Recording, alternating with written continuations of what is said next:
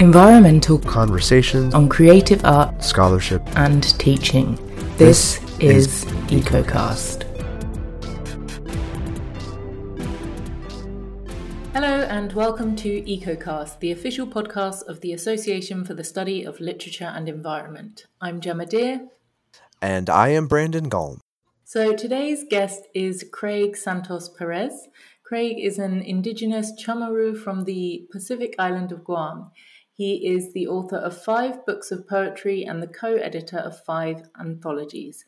He holds a master's in creative writing from the University of San Francisco and a PhD in ethnic studies from UC Berkeley. He is a professor of English at the University of Hawaii, Manoa, where he teaches creative writing, Pacific literature, and environmental poetry. Welcome, Craig, and thanks so much for coming onto the show. Håfa adai, aloha. Thank you for having me.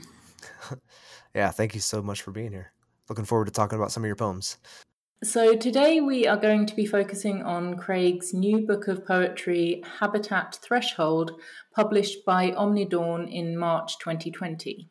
And the opening poem of this collection is called Age of Plastic. And so today's root word is plastic.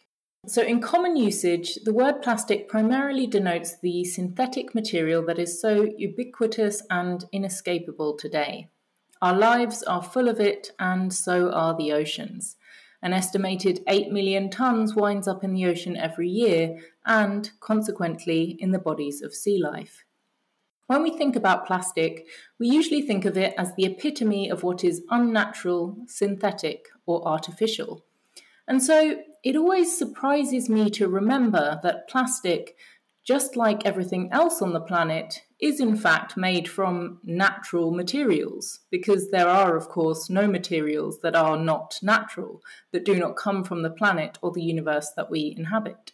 Plastic is usually made from crude oil, which is, as you know, the fossilized remains of ancient creatures.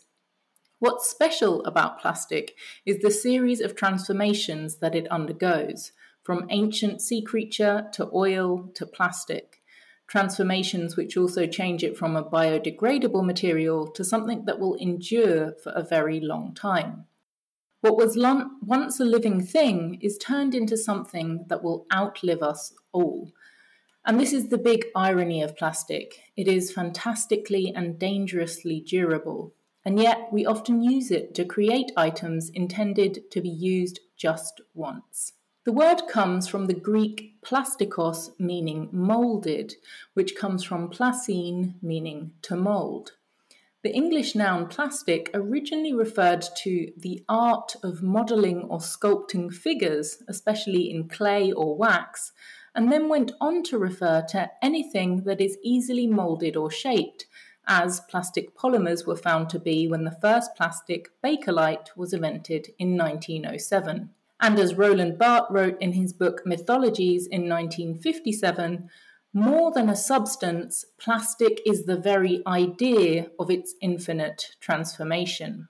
Craig's opening poem is called Age of Plastic, no doubt because of the ubiquity of the material today. We are indeed living in an age of plastic.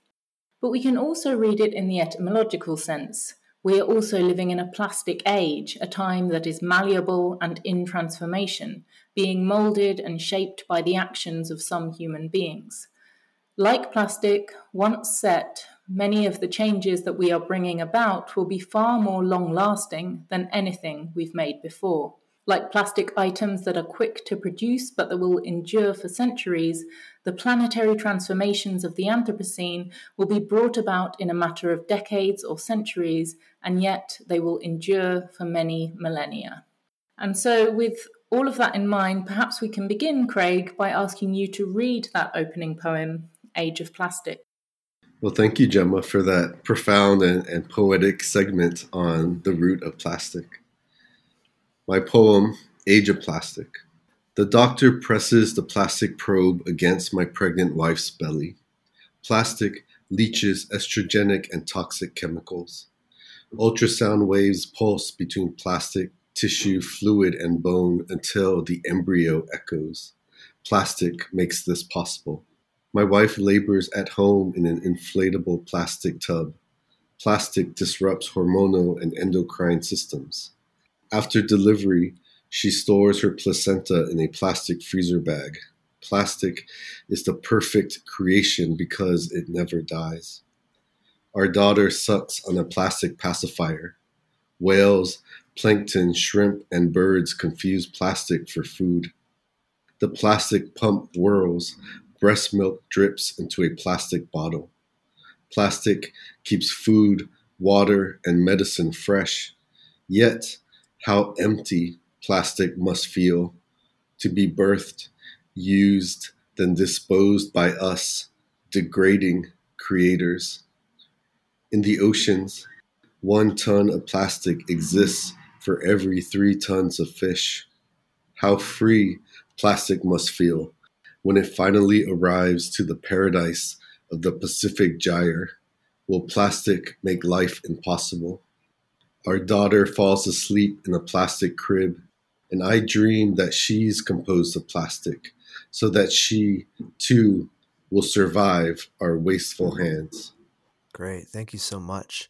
Um, yeah, I, I so I want to talk um, this one, uh, one of the things I, I really enjoy, and this I, am going to have to kind of explain it for the listeners because obviously there's a visual uh, component to this poem that is certainly lost, um, perhaps in the reading. Um, but I love that that you're kind of bolding. Uh, so every time the word plastic appears in this poem, um, you have it bold in bold face, right? So it's it's as soon as you kind of turn and flip to that page, it's it's just there, it's staring at you, and I love that that kind of of kind of um, relationship between right i mean it's in thinking about stuff like the great pacific garbage patch and all this kind of stuff that's just there for us to see um and and so i think one of the things that kind of struck me about this um is you know in thinking like if um, right? We, we try and tell our students um, not to be repetitive, not to, you know to to use a variety of word choice and stuff like that. But I think there's something powerful in not only being repetitive in this term, um, but also in in highlighting that repetition through that bold face. So can you tell me a little bit about um, you know, kind of of your your thought in in in formulating this poem and framing this poem, um, the ways that you're connecting it to stuff like uh, you know the Great Pacific Garbage Patch and and you know just the the the garbage in our waterways and things like that. Yes, thanks for noticing that. Um, you know, as Gemma pointed out, plastic is so ubiquitous that I wanted to capture um, its everywhereness through uh, repetition. So, you know, using plastic in every sentence of this poem was was really important and thinking about it in different contexts as well and then i wanted to also highlight um, its presence through type you know typography and so you know the, the word plastic is bolded as you mentioned all the other words are kind of at a, a lighter grayscale color and so visually it looks like the plastic is, is being foregrounded while everything else is moving to the background. And so, you know, in poetry, so much of the time, like form itself has a embodied meaning. And so by doing that, I wanted to show, you know, how plastic is kind of rising to the surface, just as it, it remains on the surface of, of the ocean. Mm, I think as well, what you what you kind of capture really well in this poem is the kind of um, this ambivalent or double feeling that so characterizes just our age in general, the way that we are all kind of implicated within the same forces that we know are destructive. So, you know, we know how kind of toxic and poisonous plastic is, but actually to get away from it is nearly impossible. You have to live a very, very different kind of life if you're going to avoid it altogether. Um, I mean, I can see Craig that both you and I have got plastic glasses on our on our faces for a start. Um, but yeah, and then I was and, very conscious about not bringing a like I had I had a plastic thing of Sprite Zero. I was like, no, I'm not going to drink that on this episode. um, but yeah, and and that kind of you know that mimes a a, a broader situation where um, you know we kind of we're all involved in carbon producing activities. Um, so it's it, it's you know it's this kind of thing of of seeing what is um, what is the problem, but also this kind of painful recognition recognition that that we are very much embroiled in it and and um, um, can't really avoid it.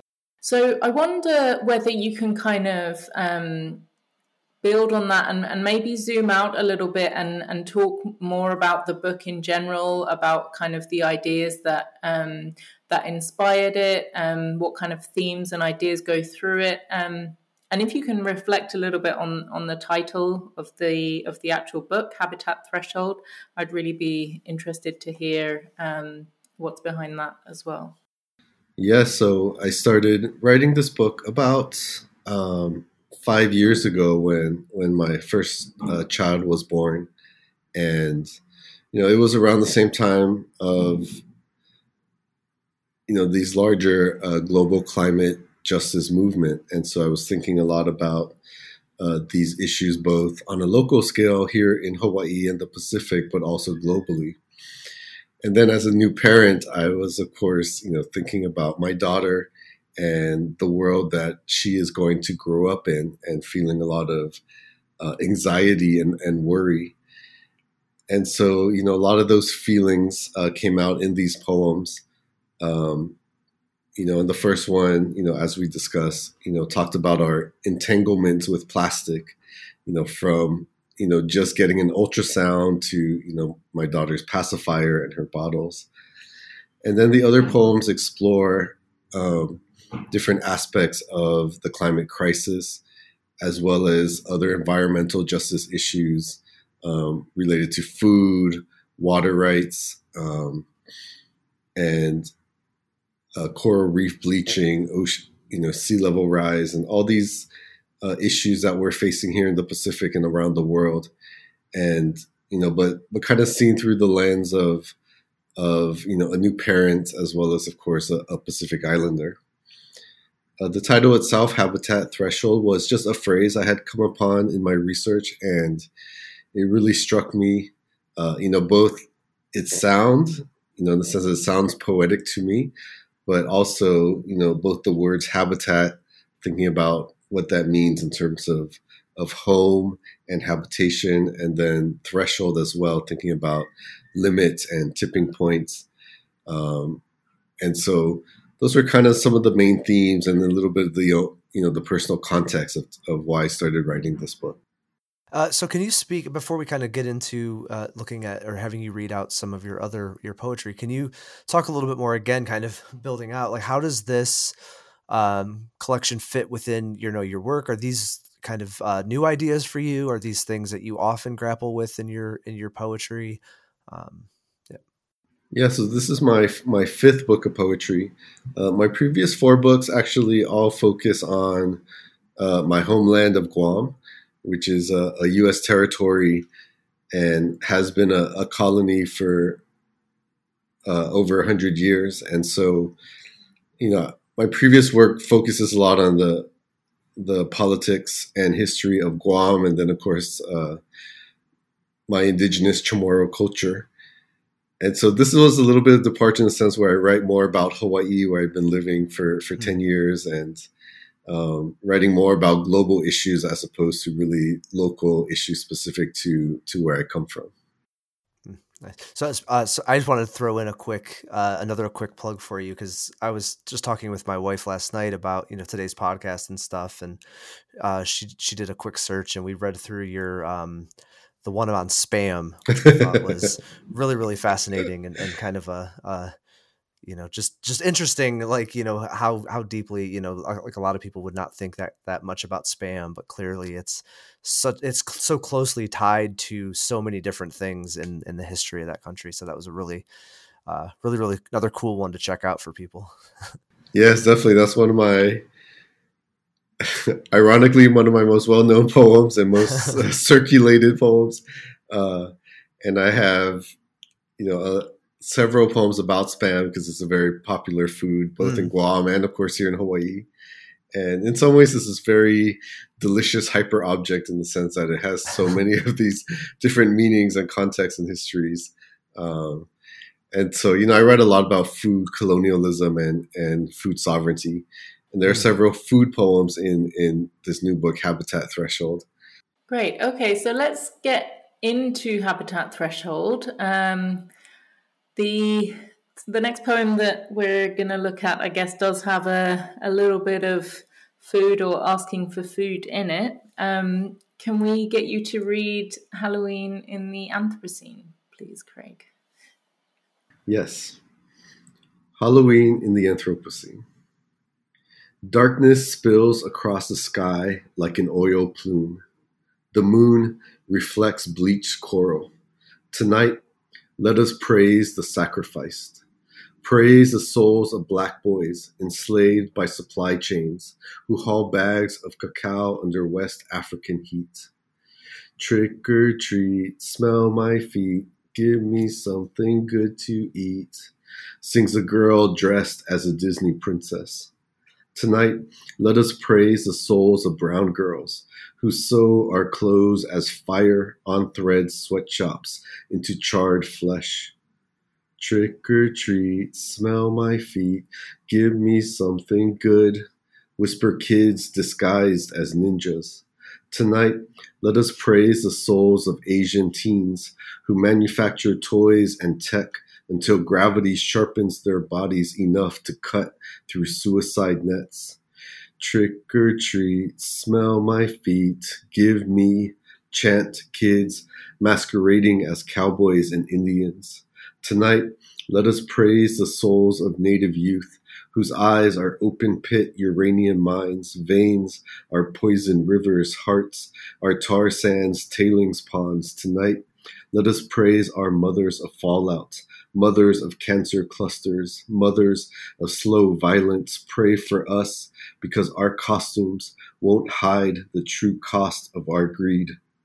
Tonight, let us praise our mothers of extinction, mothers of miscarriage, mothers of cheap nature, pray for us because even tomorrow will be haunted. Wow, again, it's really, really great. So you you describe this one uh, actually in the book there as a necropastoral. So can you talk a little bit about that term? What makes this poem a necropastoral? Why are you? Um, I- yeah, I first uh, came across that term uh, reading Joyelle McSweeney's work. Uh, she has a book on the necropastoral and thinking about, uh, you know, a kind of, of nature writing that uh, focuses on death and toxicity or, you know, the necro politics of certain spaces. And of course, um, you know, if we think about environmental injustice, there are so many of these sacrifice zones that become necropastorals, sites of death, places of death. And you know, for this particular poem, you know, I, I literally wrote this on Halloween. and so, you know, I was thinking about the kids who were uh, coming to our door, you know, the chocolate candy we were passing out, and, you know, really becoming concerned about the sources of both, you know, the chocolate as well as all these costumes. Um, and so, you know, Halloween itself is, you know, a, a celebration of, of death in some ways. And so I wanted to kind of invert that uh, idea and think about, you know, all the, you know, not only the children who are suffering to make our costumes or to to make the chocolate, um, but also you know to kind of praise all the souls of the sacrifice as well, since Halloween is also kind of a a celebration of, of, of souls and, and spirits. And so it's, it's, kind of a dark poem, um, but you know there are several poems in this book that that really do try to um, stay with the trouble, as, as Donna Donna Haraway puts it, and as I quote in you know in the epigraph to this book. Mm. And I think what it what it does really well as well with this kind of um, image of Halloween and and kids coming to knock on the door is the is the again these kind of strange juxtapositions of the Anthropocene or or these kind of um, bringing to light of things that that we don't normally see or that happen very far away, and suddenly it's literally on on your doorstep um, hmm. in this poem. Um, and I particularly loved the way that the kind of the a bit of the refrain gets lopped off each time, um, so that that kind of gives the gives the phrase a whole new meaning. So you know, it starts off, mm. "Give me hmm. something good to eat," then just give me something good, and then just give me, and it's so it's kind of you know like both mirrors this kind of um, degradation and and loss and kind of uh, running out of things of the Anthropocene, but then also has all these um, kind of yeah wonderful repeated uh, or sorry different meanings to each to each locution. Um, yeah, so thank you so much. That is yeah. again wonderful.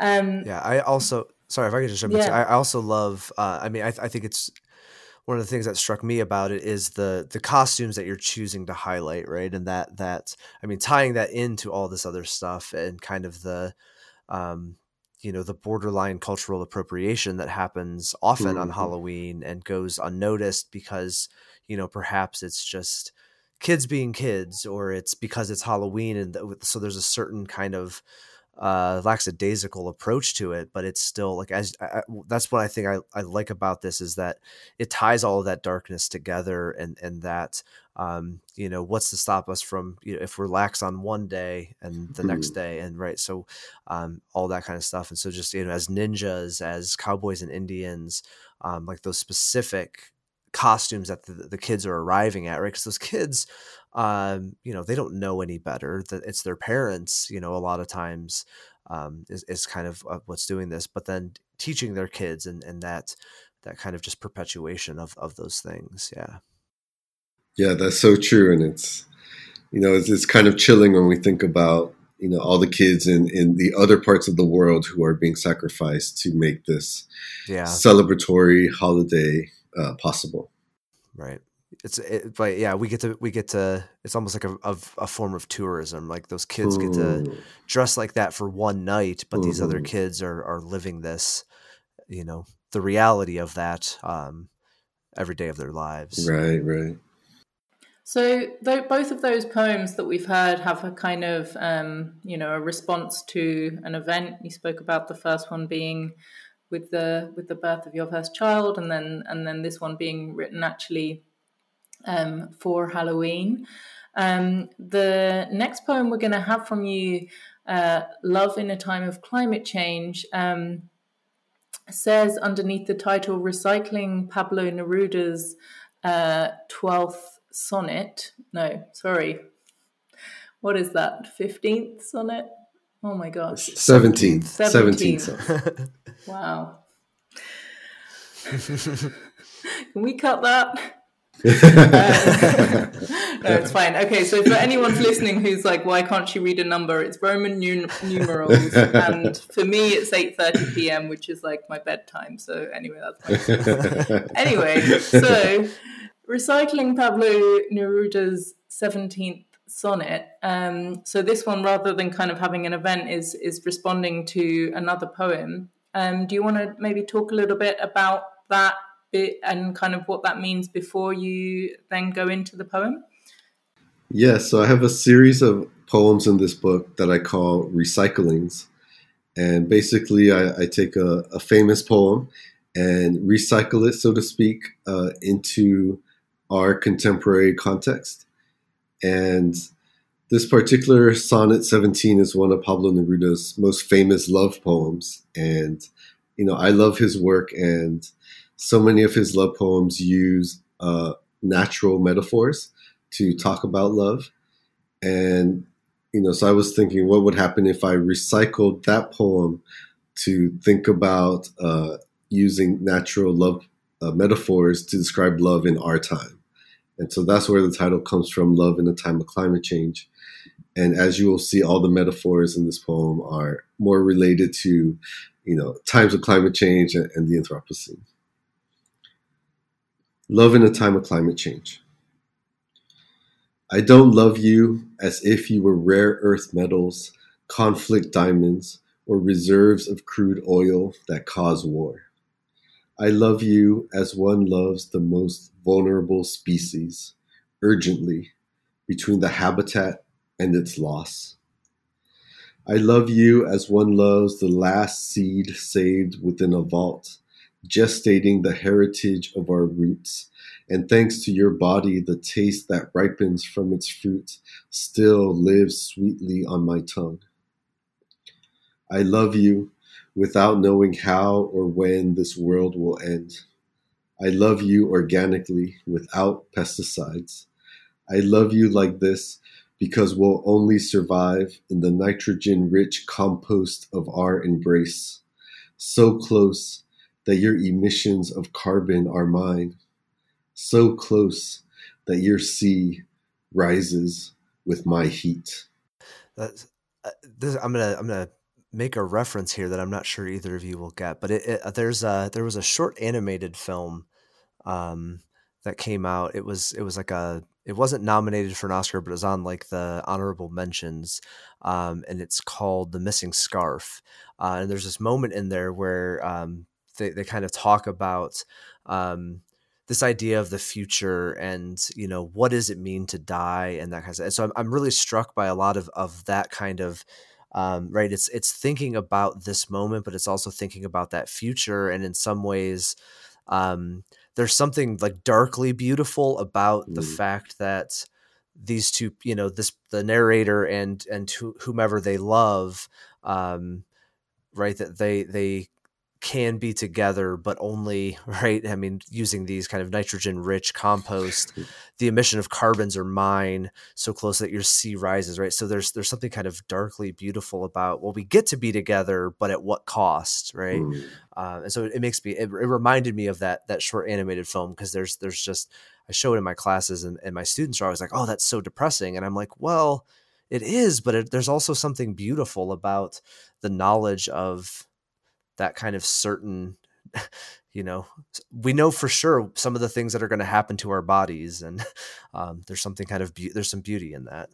Yeah, yeah, indeed that sounds that sounds interesting. I'll have to check it out and you know just thinking about you know apocalypse love stories in, in these times and you know how to think about love romance and and desire um, but using you know the metaphors or the themes that are, are really present in our time mm-hmm.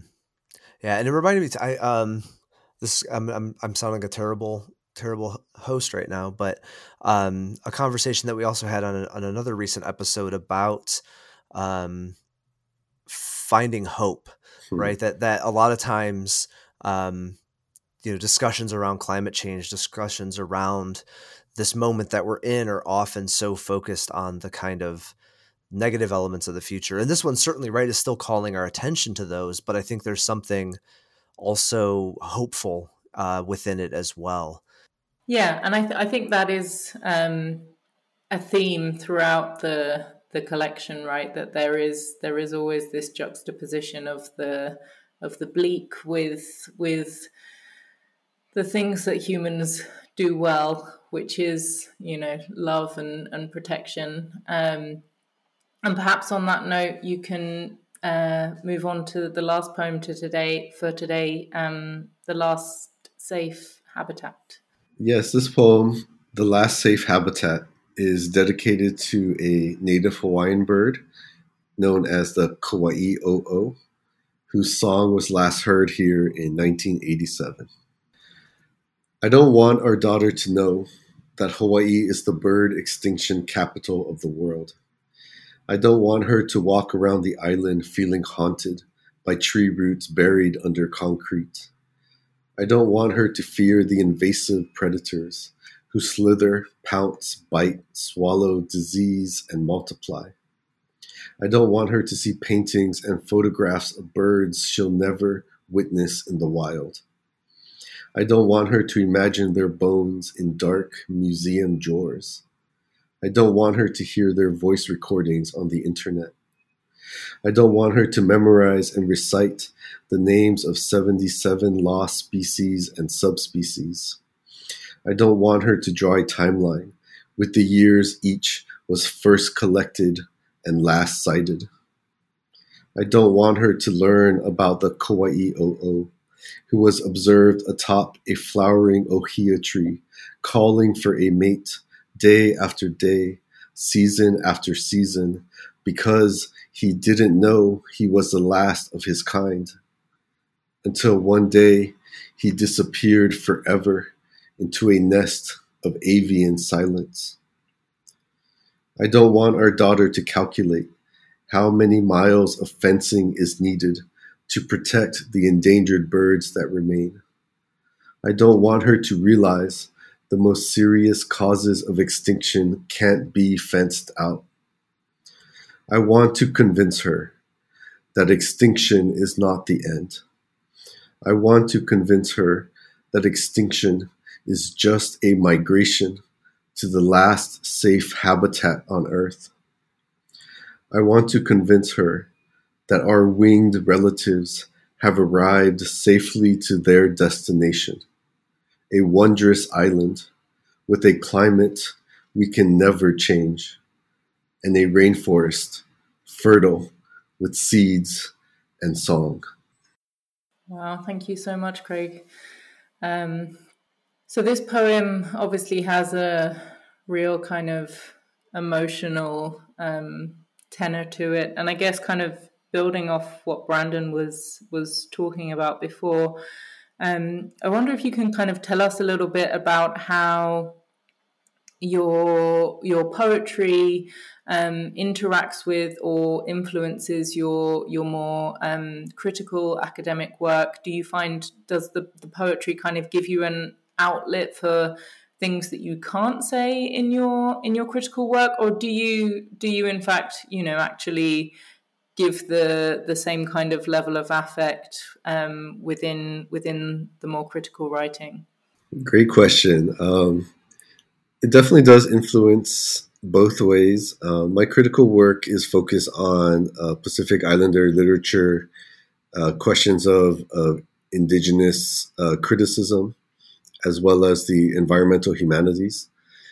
And so, you know, of course, oftentimes I am more researching other people's uh, writing and you know reading eco criticism and what other people have to say about about environmental literature.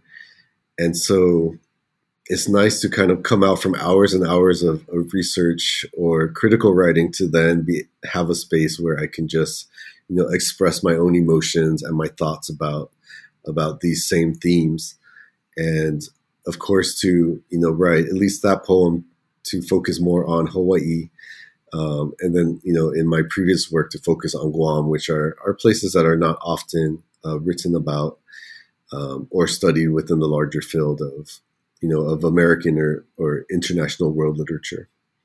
Uh, kind of building off of that a little bit, I think uh, you know it's worth highlighting that you've been uh, recently been awarded a Mellon Fellowship in climate change, environmental poetry, and public humanities in Hawaii.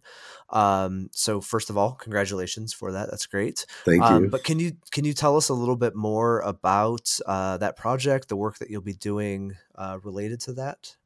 Yes, thank you again. So this was a, a fellowship through the American Council of, of Learned Societies and what they call a Scholars and Society Fellowship. So it's it's basically a public humanities uh, type of fellowship connecting faculty who teach in uh, PhD granting departments. Um, you know, fellowship to work with a host organization to contribute uh, humanities research and scholarship to the public sector, but to also then bring uh, that kind of uh, you know outside of the academy work into the academy for uh, our doctoral students to kind of learn about different uh, employment options. And so, I was honored to uh, team up with a nonprofit literary organization here in Hawaii called the Pacific Writers Connection and they're a wonderful org that's been around for about 20 years, uh, focusing on uh, literature and the environment, and they do lots of wonderful programming in the community. And so my project is to uh, work with them to develop a curriculum based on uh, Pacific Islander literature, and this curriculum will then be used in their in their programs, whether it's uh, poets in the schools or a series of uh, environmental poetry writing workshops that I'll be teaching for them throughout the, the fellowship year. Uh, beyond that, I'll also be bringing on an intern uh, from my, my doctoral program in the English department, and, and that person will also be working with uh, this nonprofit organization. And so, you know, it's I was very excited to to learn I received the fellowship, and of course, very concerned then when the pandemic uh, started to to spread around the world, and you know, all all of the the fellows in my cohort, of course, we have you know we're working with organizations, but now, of course, we we can't meet with them in person. A lot of the workshops I plan will will transition to online uh, remote workshops. And so, you know, that aspect is, is of course disappointing where we can't be in the communities themselves. Um, but sure. like, yeah, but like everybody else that we're, you know, trying to find creative ways to still uh, stay engaged with community and the public uh, in this new world we find ourselves in. Yeah, absolutely. And if anything, it, it, it you know, I, I, guess maybe a silver lining is you can also, you know, possibly connect with people outside of that community and get them engaged as well and to understand what's happening in those communities because you have that you know ability to do so now and unfortunately that it's put us in yes indeed that's a great point. and you know this project was going to be focused just on hawaii for residents of hawaii but now we can expand it a bit out and you know have other people from across the pacific join us uh, via online you know whereas before one of the difficult things about being the pacific is so you know there's so many great distances between islands and it's very expensive to travel so that wasn't possible before but now we can have you know have it be both local and more uh, more wider across the pacific as well that's wonderful we will have to look out for the work that comes out of that project then um, but we are running out of time so it is just about time to end on a roll Brandon, do you want to roll the dice sure. and ask a question? Yep. Yep. So I've got my 12 sided die here, and we're just going to roll that, and whatever number comes up, you're going to get asked. So this time is. Uh, all right, so actually, I think we've had this one before, but I think this is it's a good, it's a great question. I think just because uh, of the state of the world right now. But um, the question is, what has you most excited or hopeful right now? Uh, and that can either be like you know some some kind of scholarship that that you're recognizing people doing that's got you really excited, or just in the world in general, something that's that's got you feeling a little bit hopeful.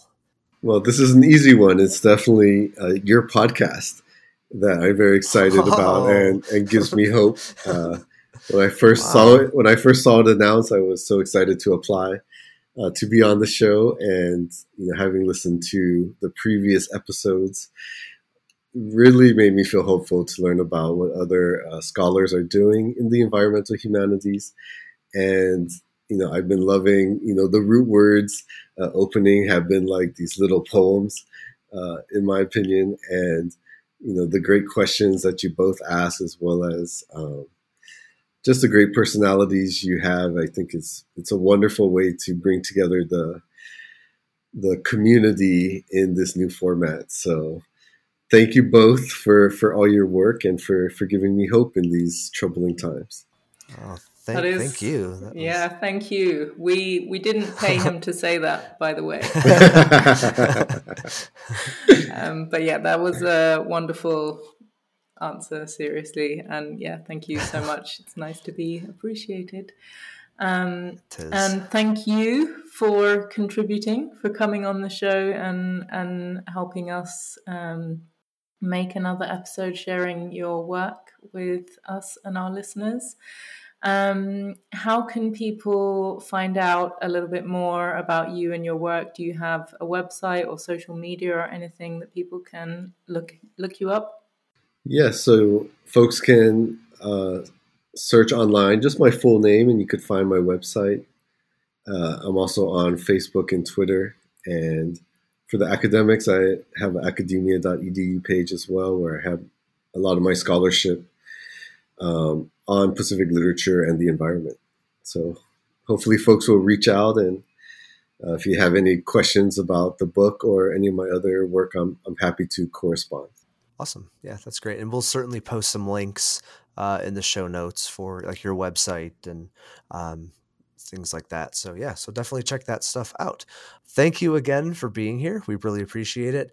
And thank you all for listening. If you have an idea for an episode, either work of your own that you want to have featured or someone that you would like for us to reach out to and try and have on the show, please uh, let us know that information. We'd love to hear from you. You can contact us on our email, which is asle.ecocast at gmail.com.